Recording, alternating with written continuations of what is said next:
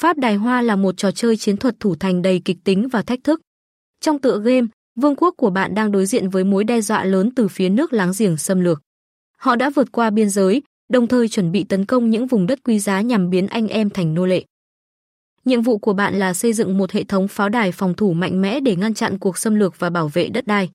Trong cách chơi pháo đài hoa tại 68 Lottery, thành viên sẽ được hóa thân thành viên nhân vật khác nhau để thực hiện nhiệm vụ, thăng cấp, nhận thưởng về cho mình.